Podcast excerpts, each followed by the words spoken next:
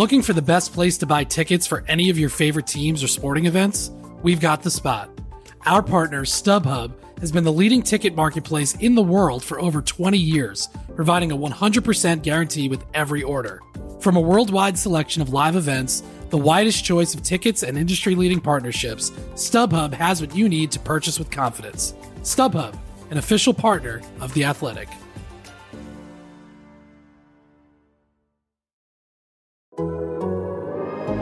The Athletic.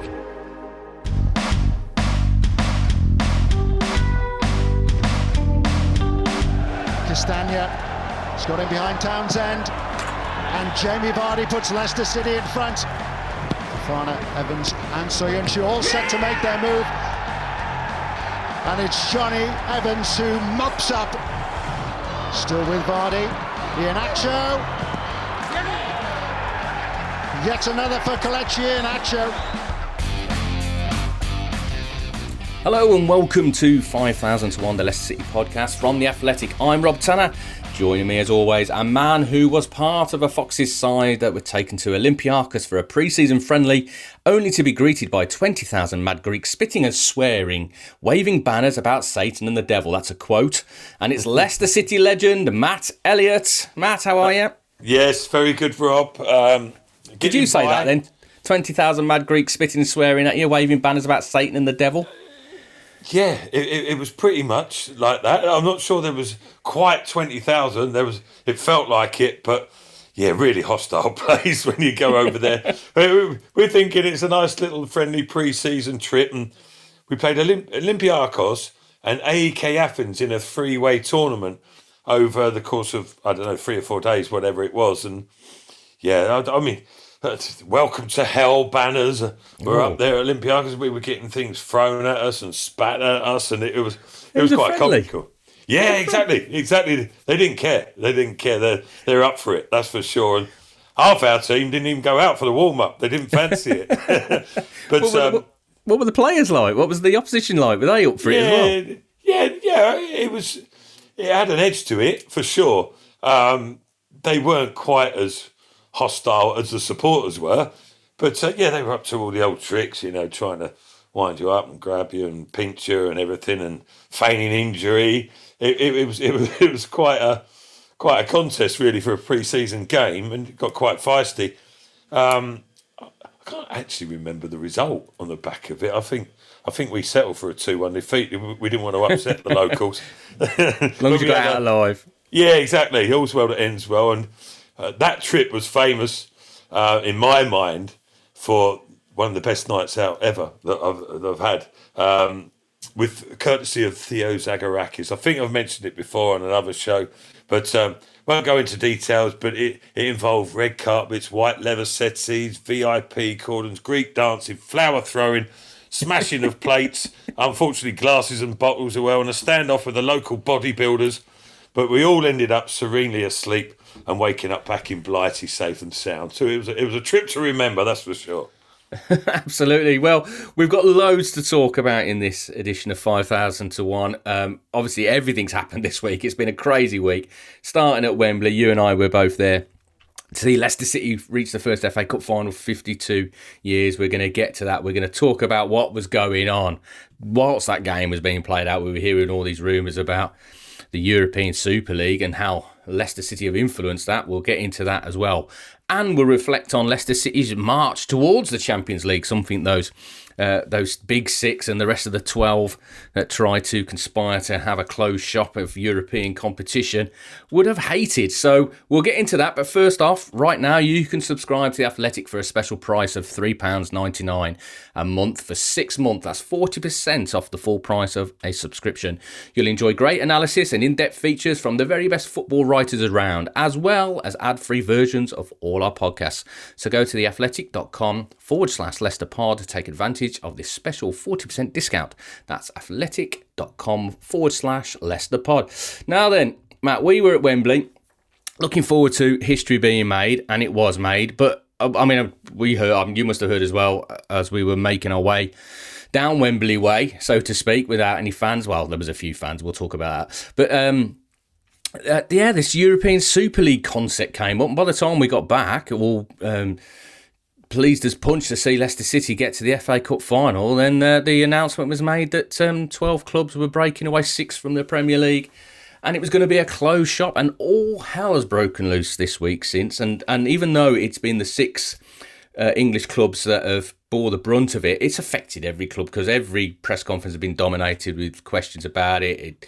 For a while, we thought, is this going to happen? And is this going to kill the dream? Because this is the thing. And I wrote a piece about how this is an affront to what Leicester City have achieved. You know, that dream, they've been living the dream, winning the Premier League 2016, playing the Champions League, getting to the quarterfinals. This was a club that, you know, come up from League One over a very short period of time.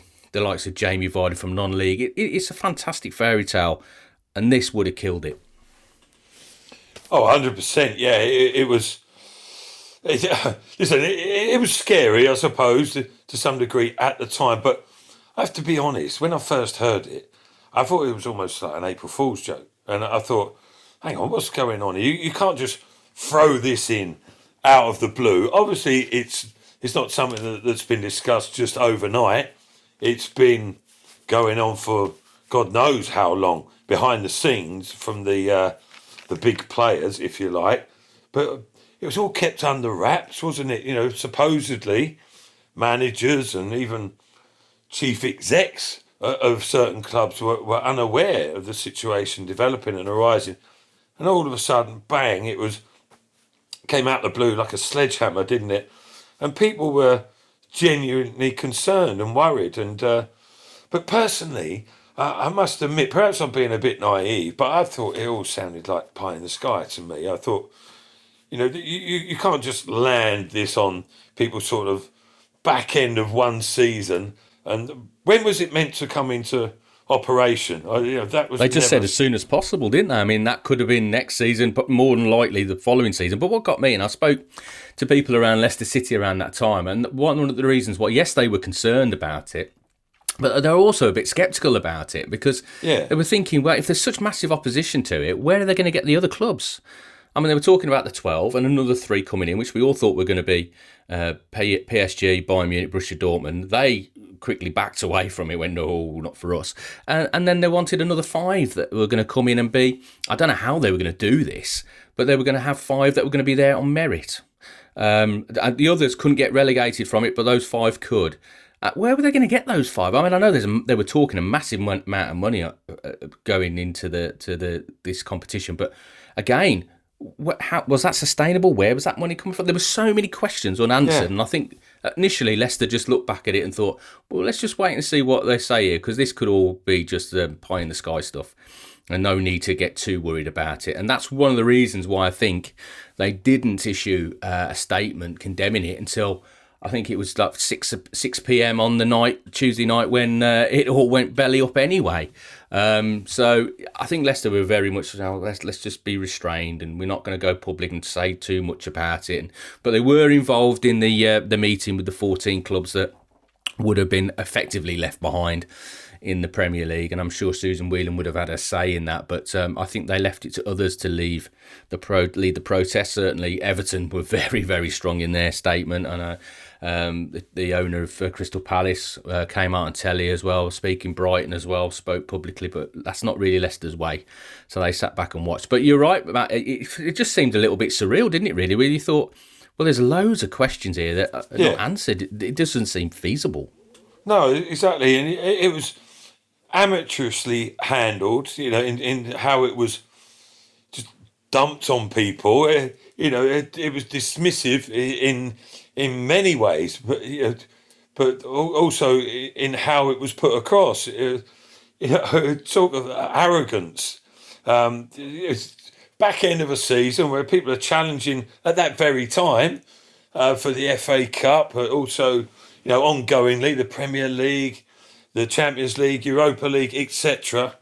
And then that is just dropped in as a bombshell for total disregard for everyone's sentiments and feelings. And it just struck me as weird, really, and not believable, because for 1,001 reasons, I can't see why it would work. It's certainly in that format that they were implying that everyone had signed up to. Like they're saying about, without prolonging the point now, but they're saying about, oh, money needs to be created because of the money that's been lost due to the COVID situation primarily. Listen, maybe clubs have just got to cut their cloth accordingly more so in the future. And so, or now, for instance, you know, if there was a general proposition for players to, I don't know, at the top end of the game, earn $200,000 rather than £250,000 a week, you know, I don't think there would be too much comeback from that if it was in the short term.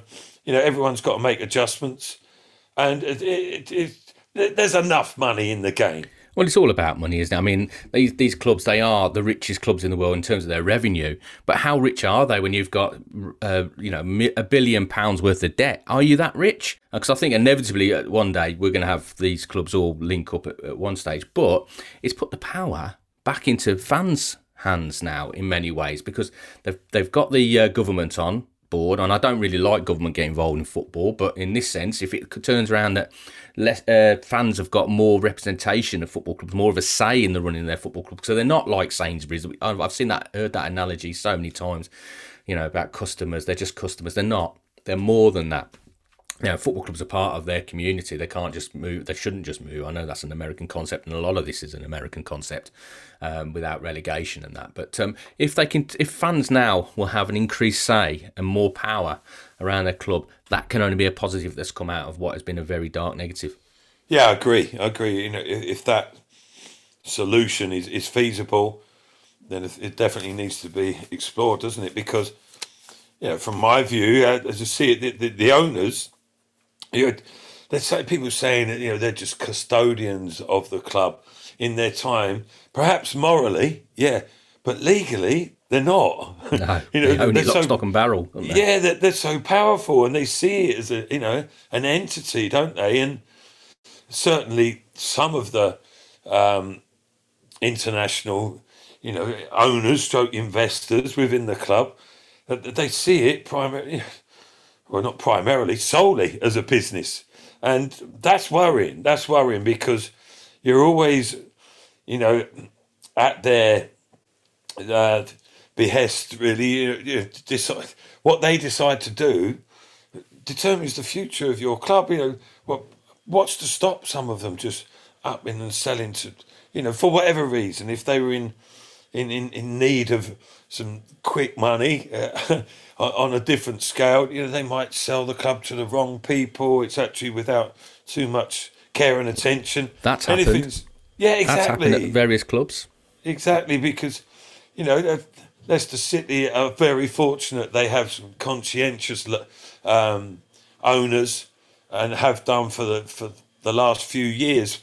But the club are, you know, so grateful and thankful to them, and they put their trust in that ownership. But that's not the case with every club, and it's worrying that the power that they do possess. And again, that's something else that needs to be looked at in terms of how clubs are owned and run, and how much liability the owners get and how much leeway they have, because, you know, very precarious situations at times. It's okay in the here and now when the money's there, but that money can soon disappear and the club can be left in ruins. This episode is brought to you by Michelob Ultra, the official beer sponsor of the NBA. Want to get closer to the game than ever before? Michelob Ultra Courtside is giving fans the chance to win exclusive NBA prizes and experiences like official gear, courtside seats to an NBA game, and more. Head over to MichelobUltra.com/courtside to learn more. Looking for an assist with your credit card but can't get a hold of anyone? Luckily, with 24/7 U.S.-based live customer service from Discover, everyone has the option to talk to a real person anytime, day or night. Yep, you heard it right. You can talk to a real human in customer service anytime. Sounds like a real game changer, if you ask me. Make the right call and get the service you deserve with Discover. Limitations apply. See terms at discover.com/creditcard. Hello listeners, sorry to interrupt your show, but we've got a small favour to ask. We're currently doing a bit of a survey to find out more about you, your podcast listening habits, and the sort of adverts that are most relevant to you. If you feel like helping, please head to surveymonkey.com/r/athleticaudio UK. That's pretty catchy, so I'll say it one more time. surveymonkey.com/r/athleticaudio UK. Thank you. And it's that Leicester model that is at the heart of many of this, because it was widely quoted. A Premier League executive spoke to a national newspaper a few years back after Leicester City's title win in 2016 and said, "We don't want any more Leicester Cities." You know, and the fact that the Leicester are still up there challenging these elite. I mean, there's only Man United and Man City, the big six, that are ahead of Leicester in the Premier League, and they're inching closer to reaching the Champions League, which would have been a locked door to them under this Super League project that they dreamed up. And the reason why they're edging closer is because they came up with another fantastic performance last night, I thought. Admittedly, against a very poor West Brom side. I mean, their front line was absent. It was just comical at times, West Brom. But Leicester put them to the sword emphatically in the first half, even though Brendan Rodgers was incensed with some of the sloppy passing and even gave the water bottles a good belting at one stage. And I've not seen him that animated on the touchline, because his side was 3-0 up at the time. But he really wanted them to put them to the sword in the first half. But that was an impressive performance. And if you look at it, Vardy scoring his first goal after an 11-game drought. Iheanacho scoring his 12th goal in 11 games. Johnny Evans scoring his first goal since 2019, I believe. But that's 4 games that back three of Evans, Söyüncü and Fofana have played together.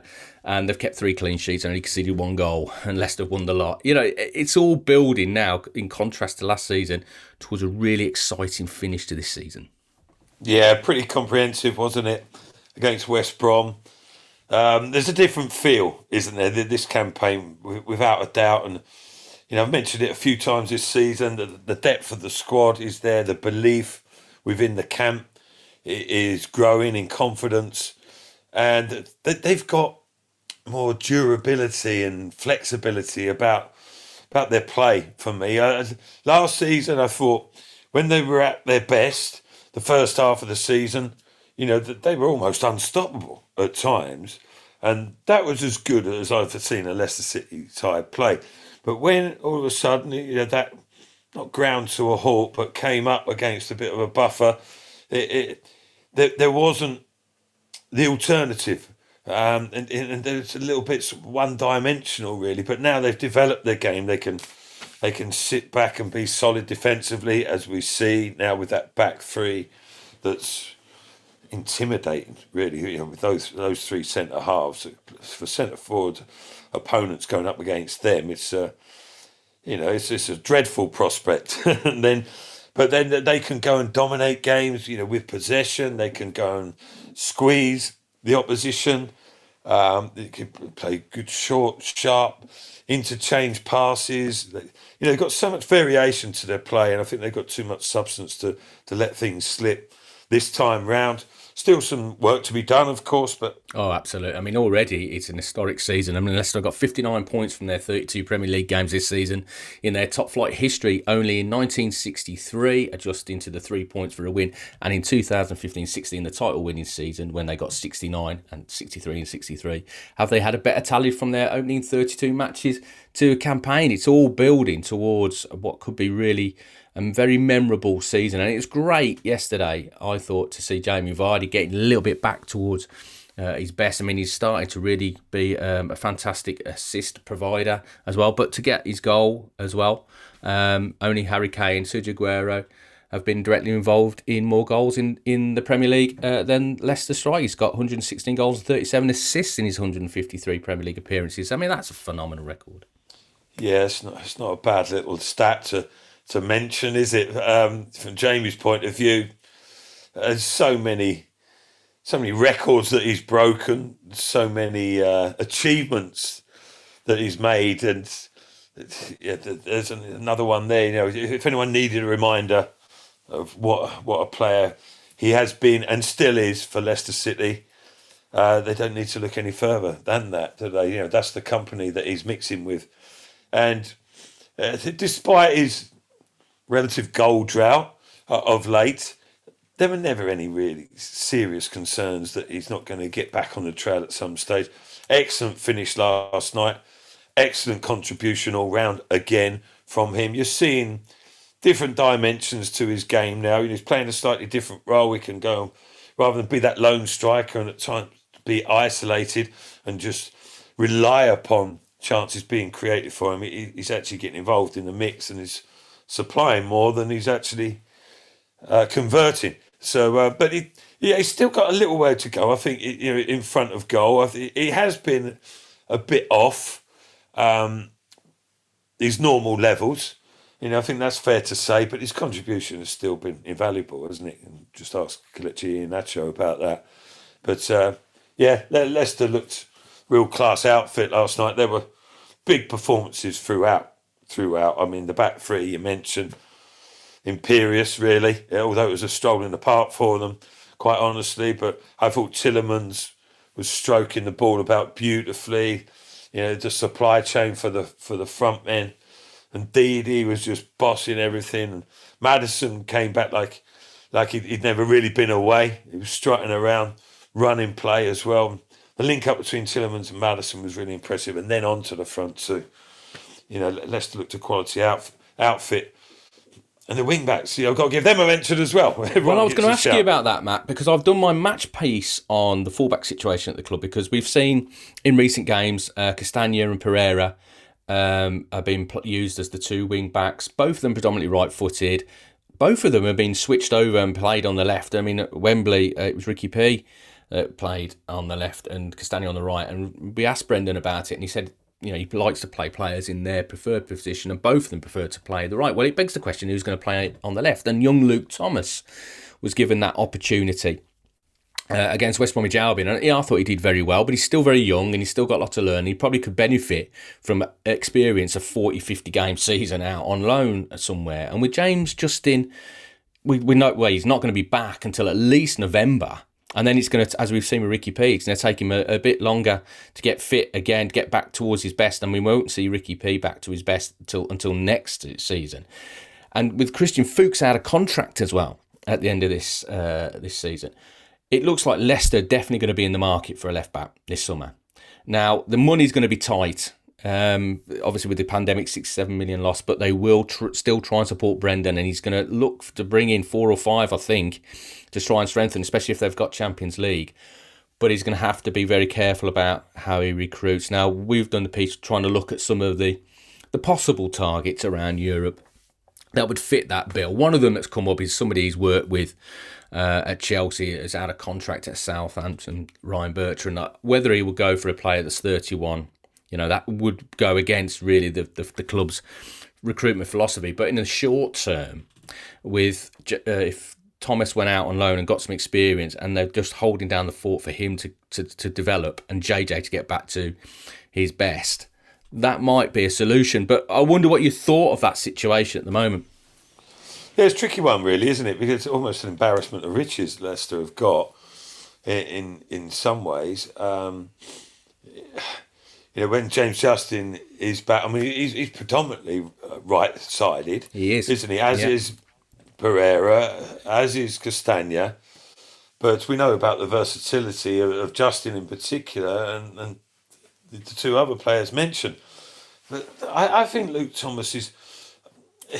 It's a difficult one. I take your point there about him going out on loan. He probably would benefit from that, but he'll probably think, I'm past going out on loan now. I'm sort of... Yeah.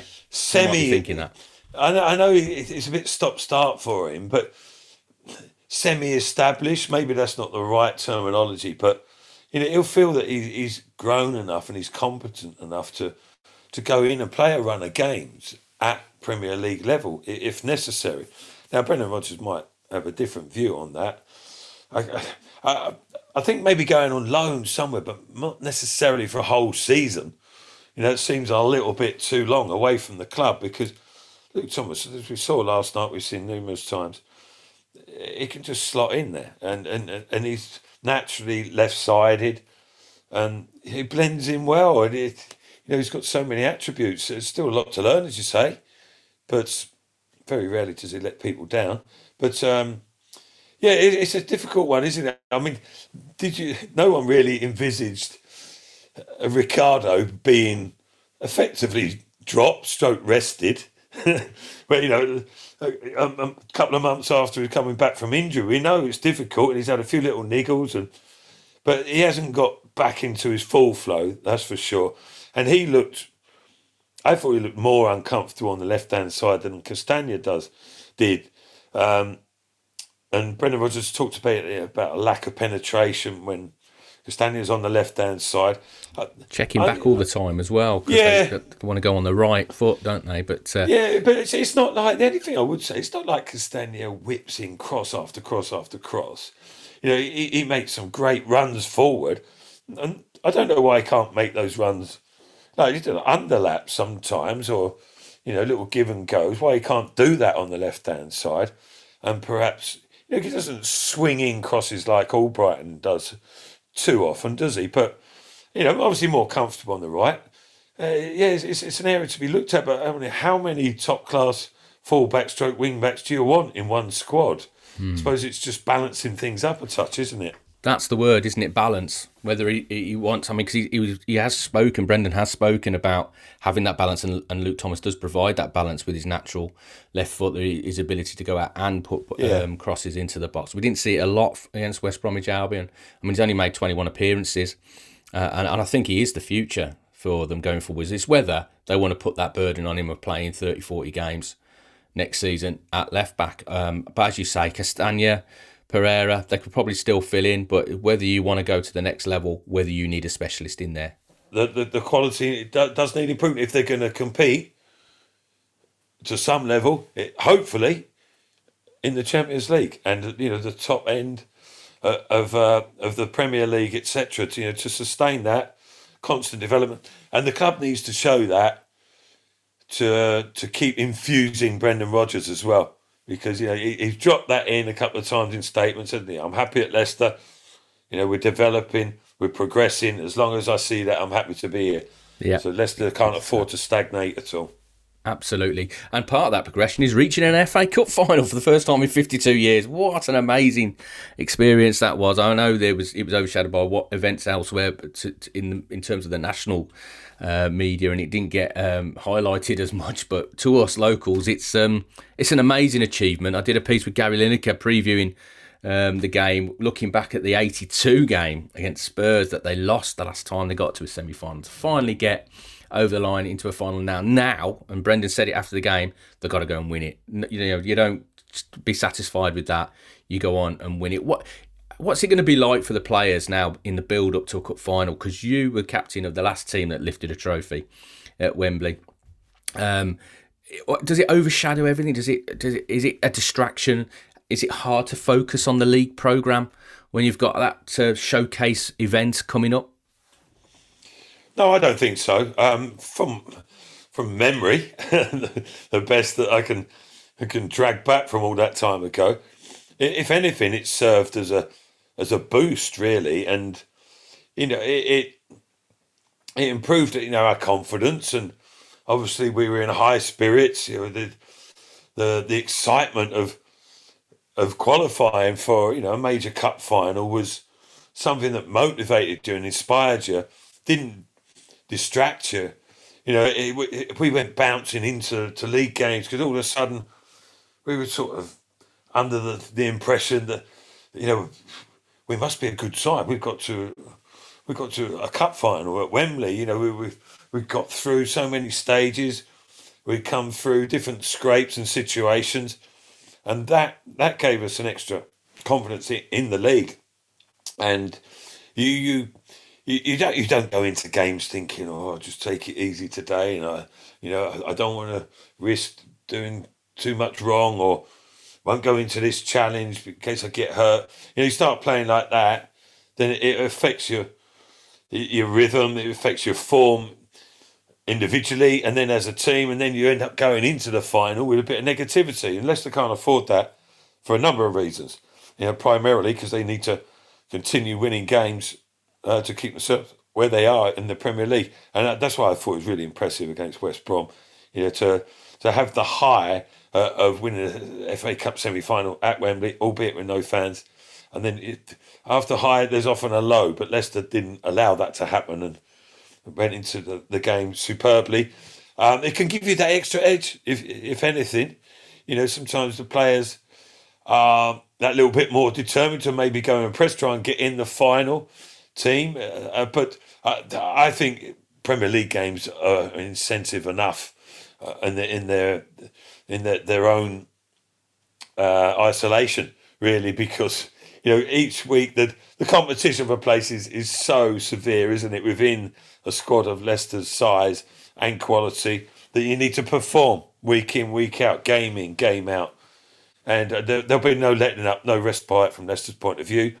And achieving things as a group was rightly celebrated by Brendan Rodgers, but he's also right to accentuate the point of, you know, okay, we've worked very hard to get here, but the main work is still yet to be done. Let's go and maximise the opportunity we've got coming our way by winning the final, not just appearing in it. This episode is supported by FX's Welcome to Wrexham. Celebrity owners Rob McElhenney and Ryan Reynolds' small-town Welsh football club has finally been promoted into League Two after 15 seasons in the National League. Dedicated staff and supporters celebrate the city's return to glory while bracing for the newfound challenges that come with being in a higher league. Will Wrexham AFC stand up to the challenge and rise again into League One? FX's Welcome to Wrexham premieres May 2nd on FX, stream on Hulu. Looking for an assist with your credit card but can't get a hold of anyone? Luckily, with 24/7 U.S.-based live customer service from Discover, everyone has the option to talk to a real person anytime, day or night. Yep, you heard that right. You can talk to a real human in customer service at any time. Sounds like a real game changer if you ask us. Make the right call and get the service you deserve with Discover. Limitations apply. See terms at discover.com/creditcard.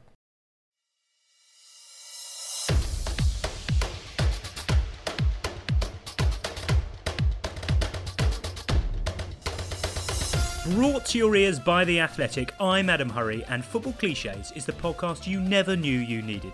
Every week, to quite unnecessary depth, we examine the words, the phrases, the accepted wisdom, the mannerisms, the habits, the gestures, the symbols, the sounds, and the smells that everyone takes for granted in football, but which really are the glorious glue that holds it all together.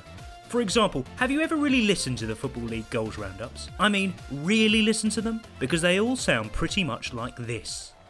Team X went into this game with just one win in their last 13, and when Team Y took the lead inside 4 minutes at Stadium Z, the home fans were probably starting to fear the worst. But striker A had other ideas, and this game turned on its head in the space of 5 minutes midway through the second half. First, a smart finish from the edge of the box brought Team X level, and he repeated the trick on the hour mark to bring his tally for the season to 22.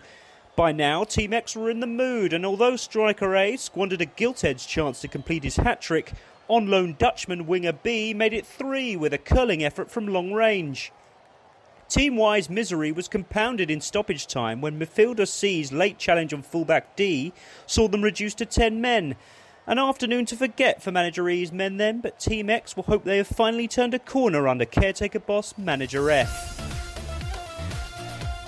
Listen to Football Clichés wherever you get your podcasts, and also ad-free when you subscribe to The Athletic. And what do you think their chances are of doing that, of achieving that, and being the first Leicester team to ever lift the FA Cup? They're up against Chelsea. They've had a transformation there under Tuchel. They're a lot more resolute defensively, a lot stronger. They've got some good attacking talent as well, although I think they really miss that out-and-out centre-forward that Leicester have got in Jamie Vardy. But that's going to be, I think that's going to be a great game. I really do think that's going to be a classic final. Listen, Leicester have got every chance. In external media and people's eyes, naturally they sort of tend to lean towards Chelsea because, you know, I don't know, the glamour that's associated with them, the competitions that they won over recent times.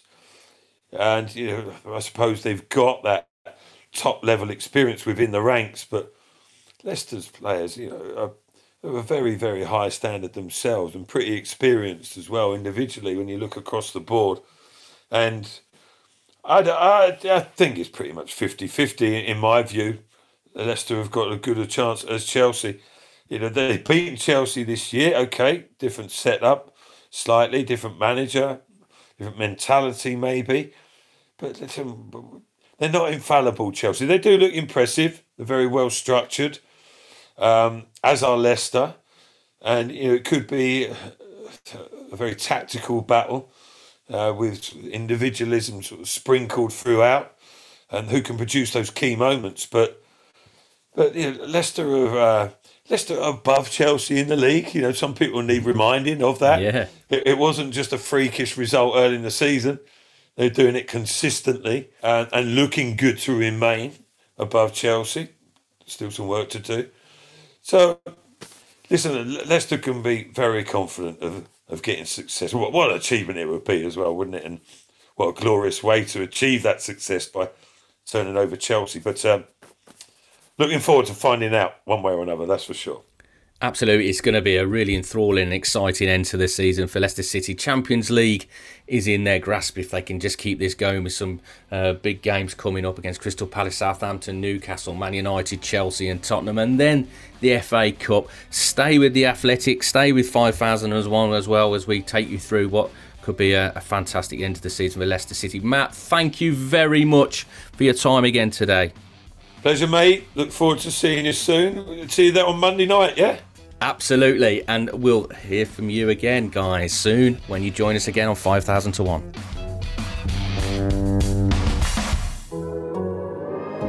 The Athletic. As you've probably heard by now, we've teamed up with BetMGM this season. We'll be using BetMGM lines to make all of our picks, and we'll have special offers for our listeners each week. If you haven't signed up for BetMGM yet, use bonus code The Athletic, and you'll get a one-year subscription to The Athletic, plus up to a $1,500 first bet offer on your first wager with BetMGM. Here's how it works. Download the BetMGM app and sign up using bonus code The Athletic. Make your first deposit of at least $10, place your first bet on any game, and claim your voucher for a one-year subscription to The Athletic. See BetMGM.com for terms. U.S. promotional offers not available in D.C., Mississippi, New York, Nevada, Ontario, or Puerto Rico. Gambling problem? Call 1-800-GAMBLER. Available in the U.S. Call 877-8-HOPE-NY or text HOPE-NY 467-369 in New York. Call 1-800-NEXT-STEP in Arizona. 1-800-327-5050 in Massachusetts. 1-800-BETS-OFF in Iowa. 1-800-270-7117 for confidential help in Michigan. 1-800-981-0023 in Puerto Rico. First bet offer for new customers only in partnership with Kansas Crossing Casino and Hotel. Don't forget, if you haven't signed up for BetMGM yet, use bonus code The Athletic, and you'll get a one-year subscription to The Athletic, plus up to a $1,500 first bet offer on your first wager.